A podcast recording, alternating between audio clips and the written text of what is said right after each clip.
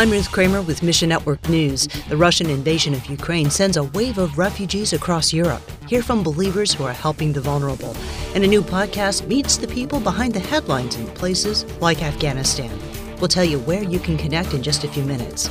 Our first story after a Russian invasion, fierce fighting continues across Ukraine. Over half a million refugees have already fled the country, with more on the way. Lines of cars and buses wait to cross the borders of Poland, Hungary, Slovakia, Romania, and Moldova. Eric Mock with the Slavic Gospel Association says Ukrainian churches continue to care for those in need. What we're doing is building on the network that already exists, which is serving the national churches. A lot of the people have moved from the east to the west, and so now now a lot of the need is in the west, not the east, and a lot of the need is now transitioning to Poland, which we're working with church leaders in Poland, and and uh, we are working together to make sure they're able to help those in need. SGA sends money to local churches who buy warm blankets, food, and even medicine. Mock says in eastern Ukraine things are hard to come by, but they're still available in the west. The humanitarian catastrophe is already upon them. There has all, already been substantial destruction to infrastructure the people have had to bear a trauma that I don't think our generation will forget what we are seeing. Pray for an end to the violence in Ukraine. Ask God to heal those who've suffered trauma and hardship. To support SGA's work in Ukraine and among the refugees, look for the link at missionnews.org.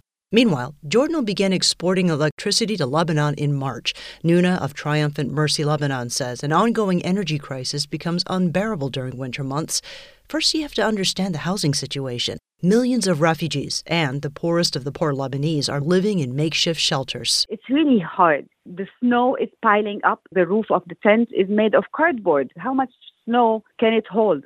After a while, the roof collapses. People had all their clothes, mattresses, blankets, everything is wet. Triumphant Mercy provides tarps and extra blankets as well as fuel for cooking or to heat the home. We print a coupon and people with this coupon can just go and get fuel. But helping in the name of Jesus isn't always easy. Fuel is not available. So by the time we found one station, and we started to give coupons to people, then they call us and say they, they're not delivering the fuel. So we're trying to do what we can, as much as we can, but uh, it's difficult.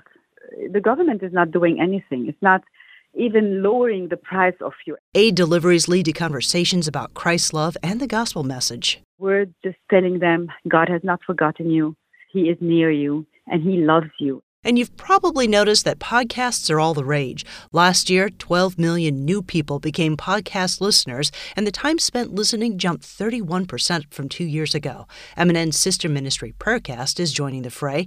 One Way Ministries Director of Prayercast and MNN, Chris Ruge says One Voice will launch as an audio podcast on March 8th one Voice is a new product of our Prayercast ministry and is focused on trying to rally the church around the world to pray for timely and relevant needs. MNN brings you current events through the lens of the Great Commission. In contrast, the key distinctive with One Voice is that it's going to be more personal we will be hearing from a single person in each episode, briefly sharing what they're seeing around them. The premiere episode of One Voice focuses on Afghanistan and shows you how the headlines affect individuals. One of our episodes has talked about uh, an artist who is seeing the Taliban painting over all of the art around them that's not something that we'll hear necessarily in a newscast, but it's it's a personal point of view most of us outside of Afghanistan don't have access to. Thanks for listening to Mission Network News, a service of One Way Ministries. This month, Slavic Gospel Association offers My Father's House. It's a devotional written by women for women and it uses the furnishings of the Old Testament tabernacle as object lessons, along with stories of ministry to Slavic women for your spiritual growth. Get yours free when you click on the banner ad at missionnews.org. That's missionnews.org. I'm Ruth Kramer.